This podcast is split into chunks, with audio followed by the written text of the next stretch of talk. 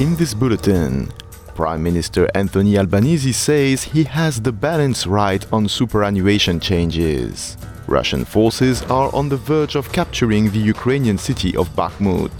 And in football, Matilda's player Elise Kellond Knight set to miss the FIFA Women's World Cup. With the latest SBS news, I am Julien Heuillet.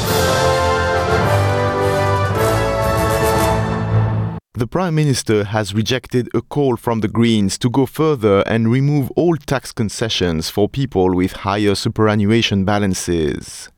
Earlier this week, the federal government announced plans to double the tax rates to 30% on superannuation accounts containing more than $3 million.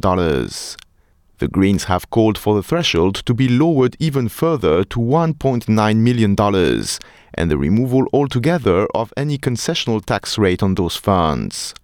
Anthony Albanese says the federal government won't be adopting the proposal from the Greens.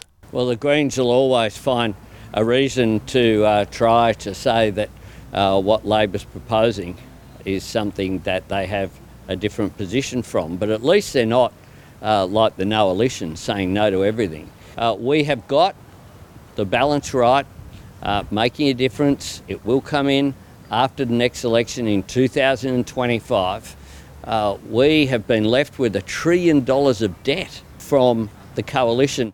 Ukrainian forces are under severe pressure in the besieged city of Bakhmut, which has been surrounded by Russian forces.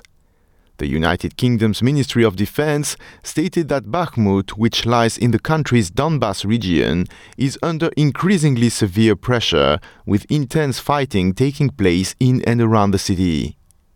Ukrainian forces continue to reinforce the area and have destroyed key bridges, but are currently unable to stop advances by the Russian army and the Wagner mercenary group. The founder of the Wagner Group, Evgeny Prigozhin, taunted the Ukrainian president Volodymyr Zelensky in a statement on the front lines. Dear Volodymyr Alexandrovich, Wagner units have practically surrounded Bakhmut. Only one road is left. The pincers are getting tighter.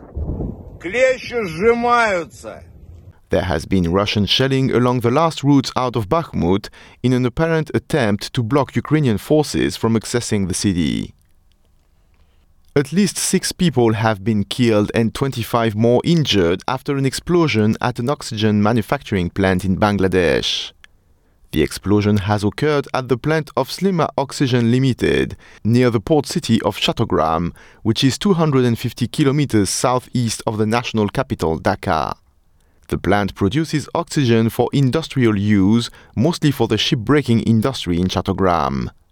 Five of the dead are plant workers, and the sixth man died when a large piece of metal fell onto his shop near the site of the blast. The blast caused a fire which took nine fire engines an hour to put out. It is not yet clear what caused the explosion. The government has launched an investigation. A team of Australian emergency workers are heading to Vanuatu as the country battles through its second destructive cyclone in just days. A state of emergency has been declared as the Pacific nation deals with two earthquakes and two cyclones in as many days.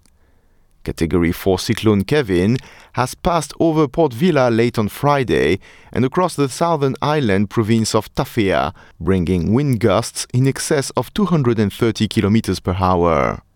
Secretary General of the Vanuatu Red Cross, Dickinson Tevi, told SBS News that he fears for Tafea province as they've been unable to maintain communications. We fear a lot for Tafea province because they're they, they are the ones who are the worst hit by both cyclones. So at Tafea, we haven't had any information from our branch office. So this is uh, really uh, causing us a big worry. There could be life lost. Uh, that's a, a possibility. We still haven't got any information. Earlier in the week, Category 4 Cyclone Judy caused widespread damage and flooding, although no casualties have been reported so far.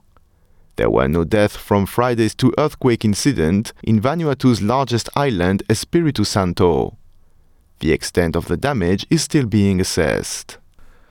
And in sports, Matilda's coach Tony Gustavsson says the squad is heartbroken after an Achilles tendon rupture means Matilda's midfielder Elise Kellond-Knight is set to miss the FIFA Women's World Cup from July. The 32 year old suffered the injury on Friday and it will require surgery. She has been ruled out of the remainder of the A League women's season. In a statement, Gustavsson says the team and support staff will be providing strong care and backing to help her recover. I am Julien Heuillet. This is SBS News.